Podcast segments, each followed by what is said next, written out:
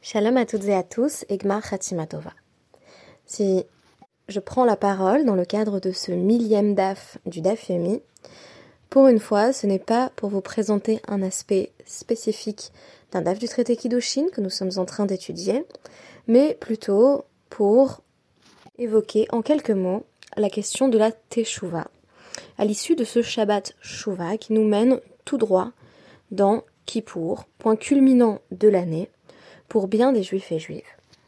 J'espère que l'on me pardonnera ce petit trait de vanité qui m'a conduite à insister pour réaliser le millième DAF du DAF Yomi. Je ne ferai que livrer brièvement quelques éléments de réflexion sur ce concept polysémique de Teshuvah. C'est également l'occasion pour moi de reprendre la parole dans un contexte où, comme vous l'avez constaté, j'ai désormais délégué à la réalisation du podcast pendant quelques semaines à mes auditeurs et auditrices afin de préparer la naissance de ma fille. L'heure est venue de témoigner à ces auditeurs et auditrices qui deviennent, pour l'occasion, podcasteurs et podcasteuses, mon infinie reconnaissance. Je ne sais comment les remercier de ce temps qu'ils prennent pour étudier le DAF et le réaliser à leur tour, et cela démontre bien que le DAF Yomi n'est pas qu'une aventure où on découvre passivement euh, les contenus qui émanent de nos pages de Gemara page après page. Euh, il y a donc un aspect passif dans le fait d'écouter un podcast et en même temps, c'est peut-être cette écoute qui a donné envie à certains et certaines de devenir pleinement euh, agents à leur tour et de réaliser le DAF par eux-mêmes ou par elles-mêmes. là encore, je lui, je leur en suis plutôt extrêmement reconnaissante.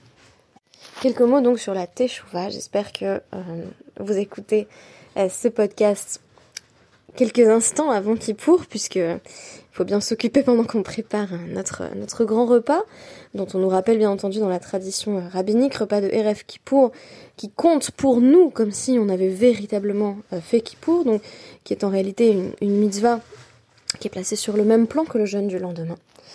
La teshuva, euh, dans un premier temps, peut se traduire par l'idée de retour. Et pourtant, la teshuva, c'est tout autre chose que se retourner paresseusement vers une tradition que l'on aurait temporairement délaissée. Ce n'est pas la simple aspiration à retrouver à l'issue d'une errance quelconque, une patrie spirituelle plus accueillante, faite de repères stables et rassurants. Quand on fait teshuva, on va vers l'inconnu. La teshuva induit une déstabilisation profonde une révolution intérieure, un rejet des évidences. C'est aussi, très souvent, comme dans la modalité abrahamique de l'appel, l'assignation par une altérité à tout un système herméneutique auquel on donnera le nom de Torah. Ce n'est pas qu'une loi, c'est la compréhension d'une loi. C'est une forme de catégorie de pensée, au sens où l'entend le Rav J.B. Soloveitchik, dont je vais reparler dans un instant, puisque c'est le point qui va m'intéresser le plus, c'est ce que présuppose la Teshuvah, dans son ouvrage essentiel, L'homme de la halacha. Dans un premier temps, la teshuva est donc un contenu qui nous dépasse, qui nous excède et qui nous submerge. Le Baal teshuva, il faudrait traduire littéralement par maître de la réponse, maître du retour, revient, euh, ou plutôt va vers un cadre de référence qui lui semble dans un premier temps purement exogène. C'est pour cela qu'à l'heure actuelle, il y a beaucoup de personnes qu'on appelle des Teshuvah, qui sont en réalité plus proches de la catégorie talmudique du Tinok Shenishba. Littéralement l'enfant captif. Une personne qui n'est pas née avec et dans les euh, repères, les rituels connus euh, du judaïsme et qui à un moment donné va avoir la possibilité de redécouvrir euh, ce qui ne lui avait pas été donné de connaître. Ainsi, les principaux Baalé Teshuvah de la tradition juive, et notamment talmudique d'ailleurs, comme Rabbi Akiva, ou encore Eshlakish, ne font pas retour vers du connu, mais ont véritablement tout à apprendre. Et cela euh, commence avec la Lefpet, dans le cadre de Rabbi euh, Akiva et de son histoire bien particulière que j'ai évoquée à de nombreuses reprises dans ce podcast.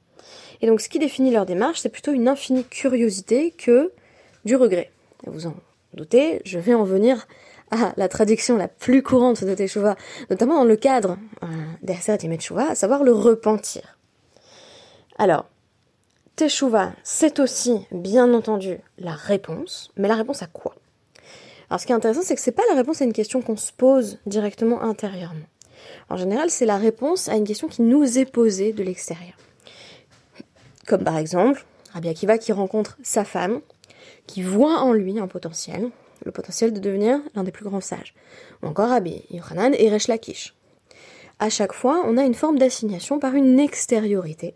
Une personne qui va nous appeler à faire tes choix. Alors d'ailleurs, en ce moment, on a passé le mois du repentir, le mois de Elul, on a euh, une insistance forte sur la notion du repentir en ticherie, et c'est vrai qu'on a souvent l'impression que de l'extérieur on veut nous faire faire teshuva, et on a envie de dire, bah, ça peut venir que de moi.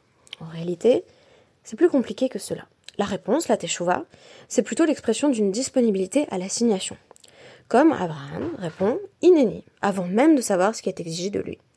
C'est seulement à Kippour, et c'est ce sur quoi je voulais mettre l'accent aujourd'hui, qu'on va comprendre de quoi il est question. C'est-à-dire en gros qu'on va comprendre à quoi on répond et de quoi on nous accuse. La teshuva comme réponse, c'est le fait de dire je euh, réponds à cet appel avant même de savoir. Vous allez peut-être penser à Naase Venishma, l'idée qu'on agit avant même de comprendre pleinement euh, ce dont il est question, avant même d'avoir une intelligibilité parfaite de ce qui est demandé. on répond présent à l'appel. La teshuva, bien entendu, euh, dans le cadre de notre tradition, c'est aussi peut-être surtout le repentir, qui se pense d'ailleurs cycliquement. Ainsi, du seul fait que Kippour ce n'est pas une bonne fois pour toutes, euh, on pourrait imaginer un événement comme le Yovel, le jubilé, a priori on n'en fait l'expérience qu'une fois dans sa vie, et on a dans le jubilé, le Yovel, une expérience de, de libération absolue, la terre revient à ses anciens maîtres, les esclaves sont entièrement libérés euh, quel que soit euh, leur, choix précédent d'être libérés ou non euh, après six années de service. En revanche, Kippour, c'est une expérience qu'on doit refaire de manière cyclique, y compris la préparation de Rosh Hashanah et les dix jours de Teshuvah. Alors, est-ce qu'on peut vraiment faire Teshuvah une bonne fois pour toutes? En fait, il n'y a rien à parachever si on a à cœur de décrire et de vivre le repentir comme une démarche constante. On connaît la vie de Rabbi Yossé et de Rabbi Nathan qui est exprimée dans le traité Rosh Hashanah. En fait, on devrait euh, être jugé, donc faire tes choix, euh, à chaque jour, voire à chaque instant. Ainsi, euh, Rosh Hashanah, pour ne viennent décrire qu'une mise en scène du repentir qui en réalité peut ou doit nous habiter à chaque instant. Comment concilier cette représentation d'une teshuva en continu avec celle d'une sorte de révolution ponctuelle qui nous contraindrait à distinguer vraiment un avant d'un après, euh, comme si on disait, ben, c'est Kippour, demain je ressors transformé. Je serai plus jamais la même personne après Rosh Hashanah, je serai plus jamais la même personne après Kippour. Très intéressant, juste après Kippour, on a Neila, bien sûr, et, euh, et on enchaîne sur Arvit. Et dans Arvit, dans la prière du soir, m'arrive, on va redire, euh, pardonne-nous, de nos transgressions. Mais lesquelles? Puisqu'on vient d'être pardonné pour toutes nos transgressions. Donc, visiblement, il s'agit ici de mettre en avant le fait que la Teshuvah est sans arrêt reconduite. Alors, quel est ce trajet que euh, le cheminement de Rosh Hashanah à à travers les 10 jours de Teshuvah va nous permettre de faire? Le Rav J.B. Soloveitchik, qu'on appelle le Rav dans le milieu orthodoxe moderne, euh, puisqu'il en est le, pionnier absolu, le plus grand penseur, euh, parle de la notion qui est essentielle à mon sens de Hirur Teshuvah. Donc Hirur Teshuvah, littéralement, c'est la pensée de la Teshuvah. Donc, selon lui, à partir de Rosh Hashanah, on, a, la naissance, on assiste à la naissance de ce qu'il appelle le Hirur Teshuvah. On commence à avoir une pensée de la Teshuvah, mais à Rosh Hashanah, on dit qu'on est jugé, mais on ne fait pas directement référence à nos péchés, à nos péchés, à nos transgressions. On va constamment parler du din, mais c'est bah, paradoxal, puisque comment peut-on être jugé si on n'est même pas conscient de ce qu'on a fait? C'est vraiment sorte de procès in absentia. Euh, on ne sait pas trop de quoi on va nous accuser. Et ce serait pour lui la première étape avant Kippour. Et Kippour, ça marque le fait que euh, bah, on va voir émerger dès ce soir, à travers Kol et en fait des mincha, puisqu'on incorpore déjà cette section de Alchet, où on nomme nos transgressions, on va voir émerger un discours cohérent qui permet de nommer nos transgressions. Alors qu'est-ce qu'on fait à Kippour? Eh bien pour le coup, on énumère on espère être pardonné, mais on énumère toutes nos transgressions. On a une sorte de logorée à visée curative où on va tous en communauté dire tout ce qu'on a fait et même ce qu'on n'a pas fait. Euh, j'ai plusieurs amis qui comparent ça à une sorte de checklist où on dit moi ça j'ai fait, ça j'ai pas fait. Euh, oui, c'est vrai que j'ai rejeté le joug divin, mais en même temps j'ai pas fait de pot de vin. Et euh, à de nombreuses reprises, individuellement et collectivement, on va prendre en charge en quelque sorte, comme si on était responsable de tous devant tous, on va prendre en charge ces transgressions. Donc à Kippour, on nomme aussi, accidentellement peut-être, des fautes que l'on n'a pas faites.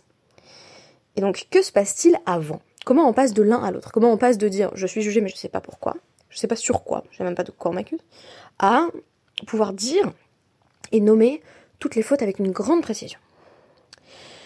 Le Rav Soloveitchik compare cette période que nous sommes en train de vivre mais qui se termine, des dix jours de Teshuvah, euh, au lent éveil d'un cauchemar qu'il associe à une longue inconscience. Avant de faire Teshuvah, ou plutôt dans le début du processus de Teshuvah, on ne sait pas encore où on va. Et dans le sens de repentir, on ne sait pas non plus exactement de quoi on va se repentir. Il évoque un rêve qu'il a fait, qui m'a beaucoup marqué. Je vais vous expliquer pourquoi. Euh, c'est d'ailleurs à Pessar, c'était le septième jour de Pessar en 1967. Euh, il est réveillé par une tempête dans son rêve. Et il se rend compte que euh, il dort à l'étage, mais que sa femme dort en bas et que euh, la fenêtre est ouverte et qu'elle aurait pu attraper une pneumonie. Donc il a très peur, voilà, il pleut, et elle, est déjà très faible, elle est malade, et il se dit, il faut absolument que je descende au plus vite pour fermer la fenêtre. puis, il y a un second réveil, en quelque sorte, il va vraiment aller voir sa femme et se rendre compte que le lit est vide. Pourquoi? Eh bien parce qu'elle est morte. Elle est morte depuis peu, elle a succombé à son cancer. Et ce double réveil, ce réveil en deux temps, c'est ce qu'il appelle héros Teshuah. Ça nous arrive souvent quand on fait un, mauvais rêve ou, un rêve inquiétant, de nous réveiller une première fois en ayant l'impression qu'on est encore dans le rêve et qu'il y a une véritable concrétude de ce dont on vient de faire l'expérience à travers ce rêve. Et donc on a un moment où on est en inadéquation avec la réalité tout en étant techniquement éveillé. Et donc cette expérience, euh, une sorte de prolongement du cauchemar, euh, c'est ça pour lui, Hirur Teshuvah. Et c'est ça qui mène, dans un second temps, à une réalisation. La réalisation que quelque chose a été irrémédiablement perdu. Notons que dans la théorie freudienne, on a un parallèle du rêve du Rav qui est le rêve dit de l'enfant qui brûle, qui va beaucoup être analysé par Lacan, mais aussi par la suite par Cathy Carut, euh, dans sa théorie du trauma. Qu'est-ce que le rêve de l'enfant qui brûle? C'est l'histoire d'un père qui vient de perdre son fils, là encore son enfant, et qui euh, rêve que l'enfant est en feu, que l'enfant brûle, et que l'enfant lui dit Père, je brûle. Et il s'éveille pour constater que effectivement l'enfant brûle, mais l'enfant mort, parce que là encore, ce qui est intéressant, c'est que on, a une difficulté d'adaptation euh, à la réalité telle qu'elle est. Dans le rêve, l'enfant qui brûle appelle à être sauvé, et en même temps, c'est ce, cet éveil, cet éveil traumatique, qui euh, permet de prendre conscience de la réalité telle qu'elle est, à savoir l'enfant brûle, mais il est déjà mort. La teshuva suit le même mécanisme que le trauma. Le traumatisme, qui désigne une forme d'effraction, dans laquelle on n'a pas pleinement conscience de ce qui a été, euh, c'est même pas mal vécu, c'est de ce qui n'a pas pu être vécu parce que euh, c'était trop fort, euh, notre entendement n'avait pas les ressources de l'incorporer, euh, de l'interpréter. Et donc il y a quelque chose qui, est, qui reste non vécu. Dans le cadre du rêve du père, ce serait la mort de son fils, et pour le Rav Soloveitchik, ce serait la mort de sa femme. Et la Teshuvah va suivre le même mécanisme. Dans un premier temps, il y a un appel à se réveiller. Se réveiller, c'est prendre conscience du fait que sa femme est morte ou que le fils est mort. Mais l'éveil, va avoir du mal à trouver un langage pour s'énoncer. Donc, dans le héros Teshuvah, je ne sais pas encore nommer mes transgressions. Je ne sais pas exactement où je me trouve. Il y a cet effet de désorientation quand on vient de se réveiller d'un rêve dont on se dit qu'il est très réel. Et on ne sait pas encore où on va. Mais il y a une forme de réponse à une assignation parce que je dois me réveiller. Je dois me réveiller, mais je ne sais pas encore pourquoi, vers quoi je vais. Et donc on reconstitue dans un premier temps la réalité d'un manque, d'un vide, quelque chose qui se creuse, qui exige qu'on se réveille. Avant même de pouvoir nommer cette transgression, il faut se réveiller. Et Kippour, en ce sens, aurait déjà quelque chose d'une réparation, d'un travail de deuil.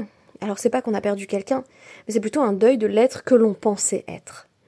C'est-à-dire qu'on se croyait complet, on se croyait accompli, on se disait après tout, moi je suis plutôt un chic type, qu'est-ce que je vais me reprocher toutes ces transgressions? Et en fait, à Kippour, euh, il y a un moment qu'on a préparé par les dix jours de Teshuvah, où on va commencer par se dire, mais en fait, il y a une vraie inadéquation par rapport à ce que je voulais être, par rapport à ce que je pensais être. Et ça nous éveille euh, à notre responsabilité infinie à Kippour. On pourrait parler, si on reprenait un terme lacanien, de perlaborer le trauma. Euh, il y a un flot de paroles incessant qui va nous permettre de nommer ce qui a été vécu pendant l'année à Kippour, pour se dire brisé dans un premier temps, en disant oui, j'ai commis toutes ces transgressions. Je n'étais pas capable de les nommer jusqu'ici, je voyais même pas ce qu'elle est ce qu'elle est mal en fait. Je continue à vivre mon train-train quotidien et, et ce sentiment de la teshuva, il me paraissait pas impérieux. Il a donc fallu les étapes qui mènent de Rosh à Kippour pour que je me réveille. Et quand je me réveille à Kippour, je me brise devant Dieu. Je dis que je ne suis qu'un vermisseau, je dis que je ne suis rien, que si j'avais pas été créé, ça n'aurait rien changé. Et c'est pas comme ça qu'on pense le reste de l'année. On est plutôt content, voilà, de son quotidien, euh, sa petite vie, euh, on, s'enfonce dans une forme de quiétude du quotidien. Et là, à Kippour, c'est la concrétisation de cette déstabilisation induite par le héros Teshua. Et c'est quand on se dit brisé, c'est quand on énumère nos fautes que l'on peut espérer, en communauté, et tous ensemble, nous reconstruire. Merci beaucoup, Egmar Khatimatova.